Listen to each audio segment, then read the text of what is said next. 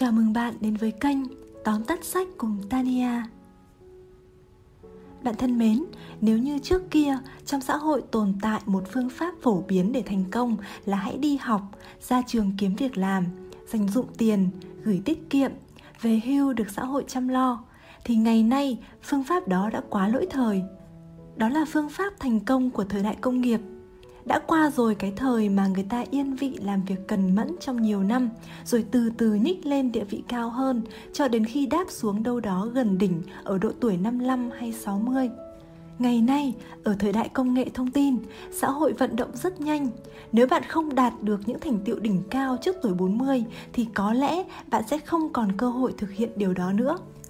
Thời đại này cần những người có khả năng làm việc linh hoạt, sáng tạo hơn là những người chỉ học và làm theo khuôn mẫu.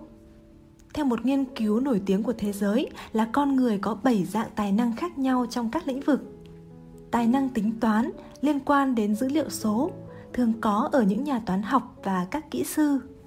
Tài năng không gian liên quan đến khả năng sáng tạo, thường bắt gặp ở những nghệ sĩ, các nhà thiết kế.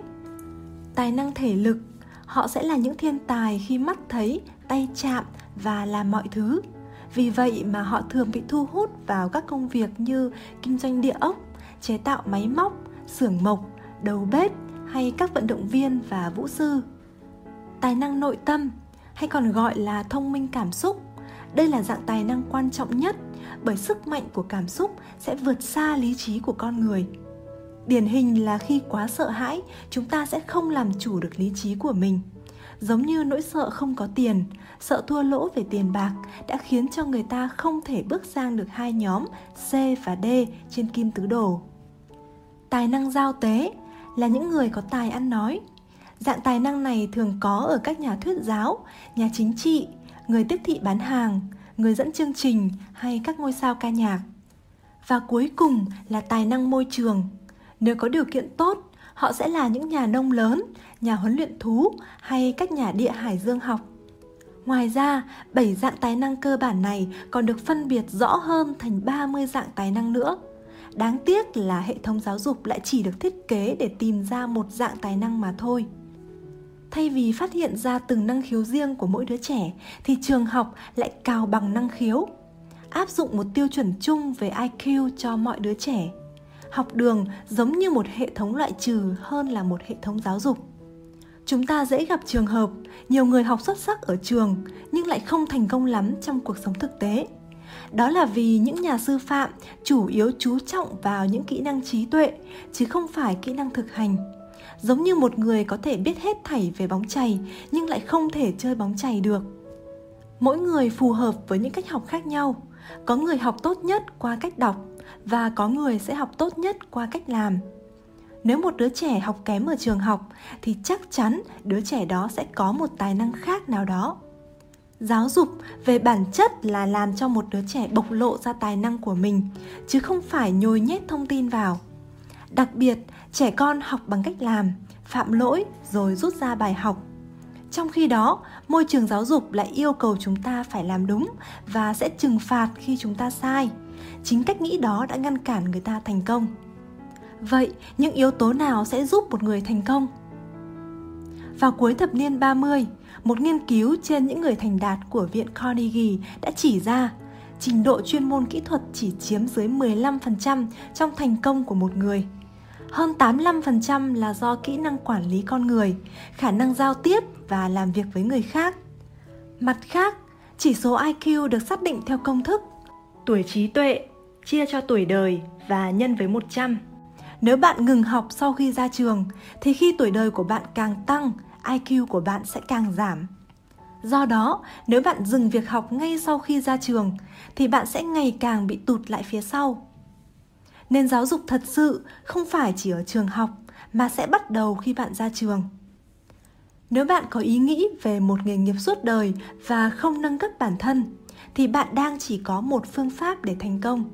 Điều đáng nói là mỗi năm trôi qua, phương pháp của bạn sẽ ngày càng cũ và bạn sẽ có nguy cơ bị rớt lại phía sau. Trong cuộc sống, ai thành công hơn ai đơn giản vì người đó có nhiều phương pháp để thành công hơn mà thôi. Những gì chúng ta học được là rất quan trọng, nhưng không quan trọng bằng tốc độ chúng ta học hỏi, thay đổi và thích nghi với lượng thông tin mới hầu hết người ta được huấn luyện để nghĩ theo kiểu được trả lương cho một công việc hơn là nghĩ theo kiểu họ có thể phục vụ được bao nhiêu người. Người cha giàu thường nói con càng phục vụ được nhiều người con càng trở nên giàu có.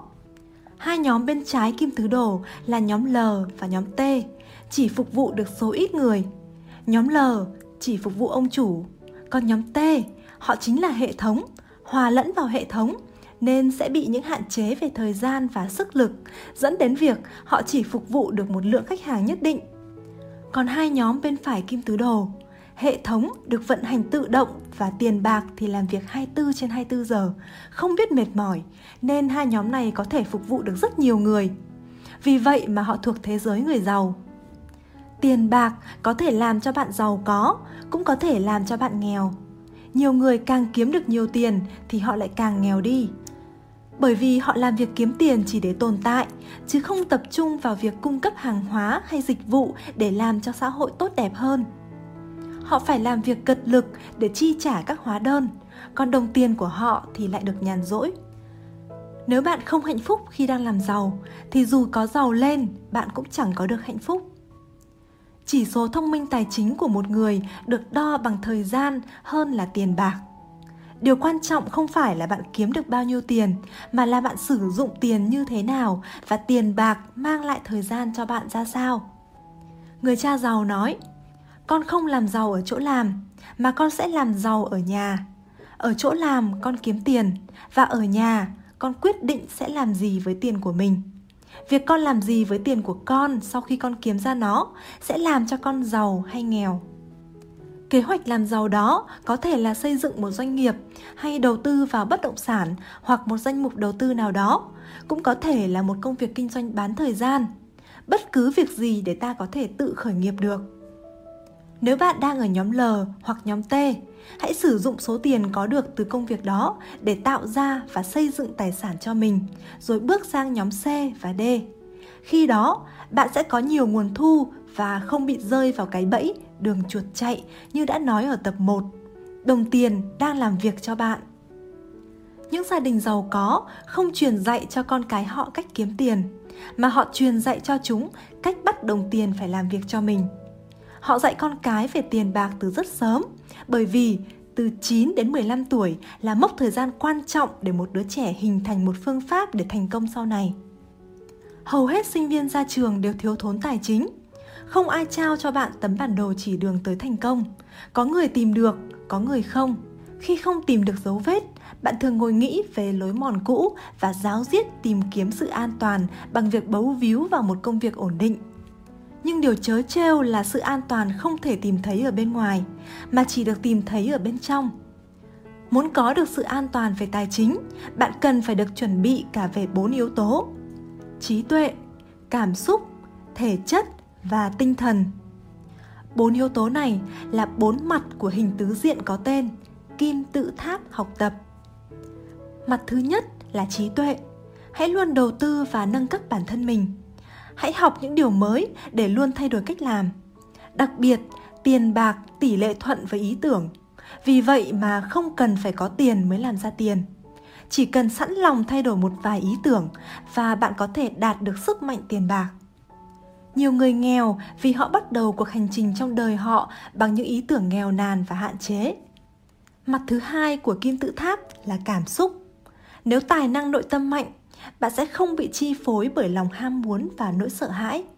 Nỗi sợ không có tiền, nỗi sợ thất bại, nỗi sợ thua lỗ hay những ham muốn vật chất xa xỉ sẽ không thể làm phiền bạn.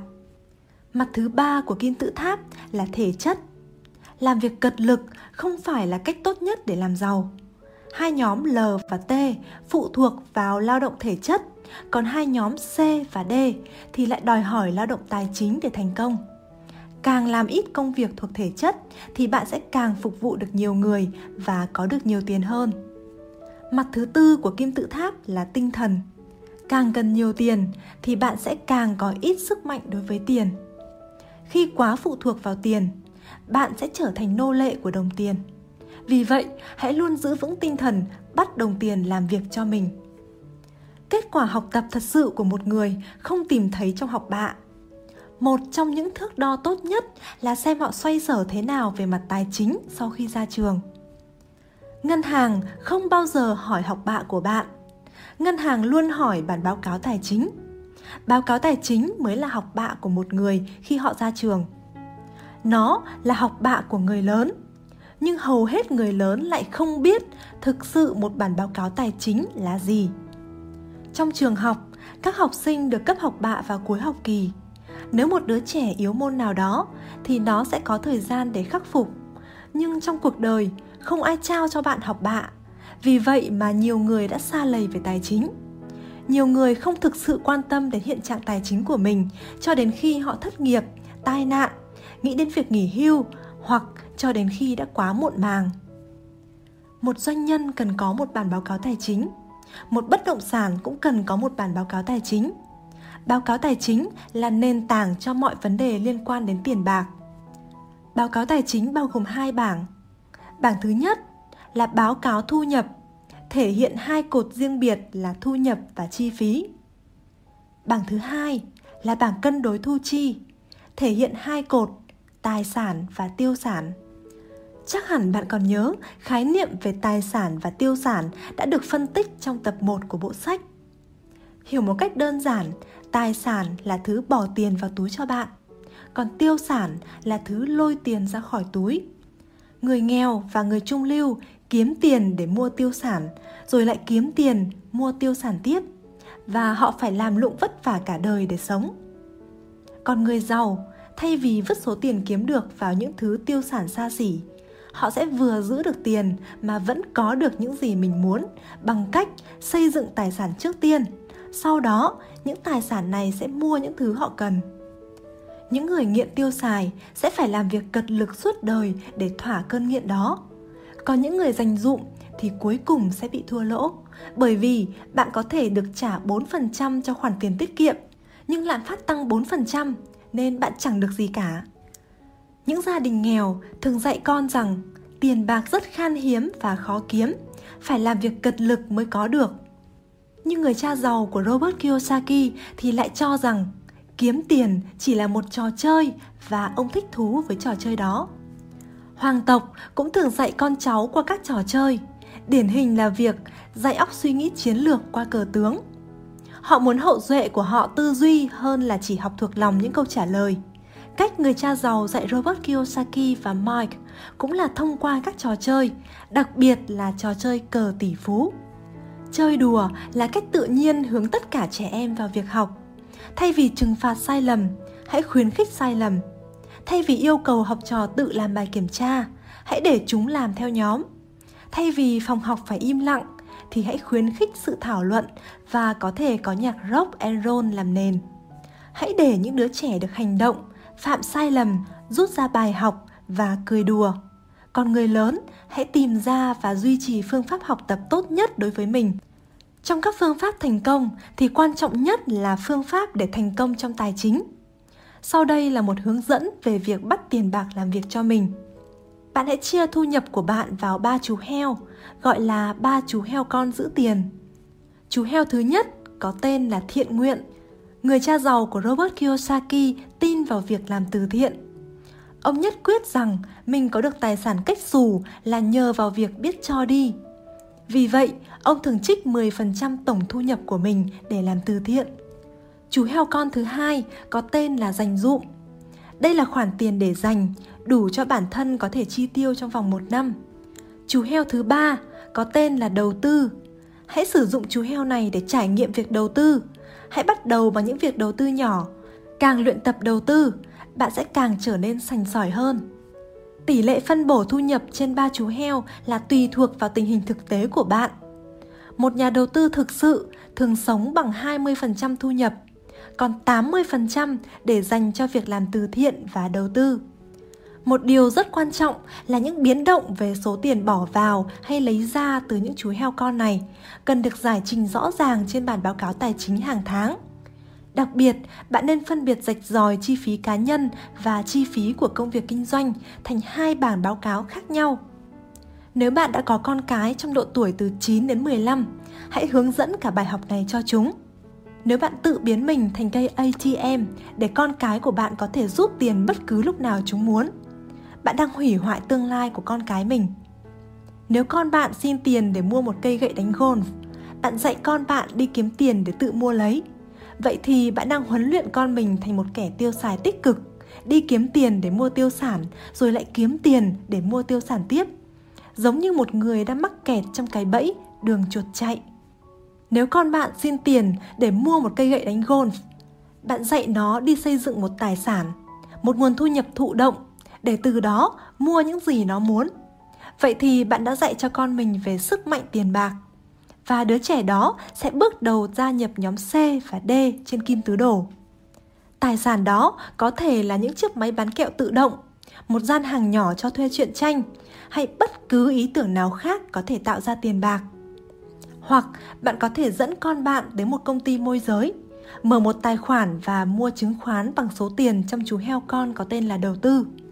Đây là bước khởi đầu cho những kinh nghiệm và kiến thức tài chính trong cuộc sống mà một đứa trẻ nên được khuyến khích làm. Thành công là việc có thể trở thành bất cứ ai mà bạn muốn. Bằng cách tự chủ được về tài chính từ sớm, một người trẻ sẽ được tự do sáng tạo với thật nhiều ý tưởng và có nhiều quyền lựa chọn trong cuộc sống. Đối với con cái, hãy khuyến khích chúng bắt đầu chơi với tiền thật và học những thói quen về tài chính để làm tăng tình trạng tài chính dồi dào khi trưởng thành và cả khi về già. Nhiều người thất bại vì họ không mắc đủ lỗi khi họ còn trẻ. Càng lớn thì người ta sẽ càng phạm những lỗi lầm lớn hơn, khó khắc phục hơn. Học về tài chính không có nghĩa là bạn phải sử dụng những thuật ngữ hàn lâm nghe có vẻ cao siêu. Hãy cố gắng hiểu chúng bằng những từ ngữ đơn giản nhất giống như cách người cha giàu giải thích về tài sản và tiêu sản. Tài sản bỏ tiền vào túi, còn tiêu sản thì lôi tiền ra khỏi túi. Hay khi giải thích về việc đầu tư, ông sử dụng cờ tỷ phú để minh họa. Việc đầu tư chỉ đơn giản là đổi được thật nhiều tòa nhà màu đỏ từ bốn căn nhà màu xanh. Nhiều người nghĩ rằng nếu họ dùng những từ ngữ đao to búa lớn, không ai hiểu thì trông họ có vẻ uyên bác hơn. Vấn đề là có thể họ thông minh và uyên bác đấy, nhưng lại thất bại trong giao tiếp. Đặc biệt, có một bài học vô cùng quan trọng mà mỗi người cần phải học được nếu muốn thành công. Đó là khi đòi hỏi một cái gì thì bạn phải sẵn sàng trao đi điều gì đó. Những người chỉ trông chờ nhận được mà không muốn đổi lại thì thường cũng không nhận được gì trong cuộc sống. Nếu chúng ta chú trọng kiếm tiền chỉ để cho bản thân mình, thì bạn sẽ thấy rất vất vả và khó làm giàu bạn có thể kiếm được rất nhiều tiền bằng việc tham lam và không thật thà. Nhưng sự giàu có đó sẽ phải trả giá rất đắt. Nếu bạn tập trung trước tiên vào việc phục vụ càng nhiều người càng tốt, luôn nghĩ đến việc làm cho cuộc sống này tốt đẹp hơn, thì bạn sẽ tìm thấy sự giàu có và hạnh phúc tột bậc. Mỗi chúng ta đều có tài năng. Thiên tài chẳng qua chỉ là những người may mắn phát hiện ra tài năng tiềm ẩn của mình và biết cách bộc lộ, phát huy tài năng đó vì vậy, công việc ưu tiên của mỗi người là khai phá ra tài năng của chính mình. Khi tài năng đó được tỏa sáng, cuộc đời bạn sẽ tràn đầy điều kỳ diệu. Cảm ơn bạn đã lắng nghe. Tập podcast này được tài trợ bởi Mây, một ứng dụng tổng hợp tin mới, podcast và những câu chuyện hay đến từ hàng ngàn nhà sáng tạo trên khắp thế giới. Tóm tắt sách cùng Tania cũng đã có mặt trên Mây bạn hãy tải mây và follow tóm tắt sách cùng Tania nhé. Hẹn gặp lại bạn trong tập podcast tiếp theo.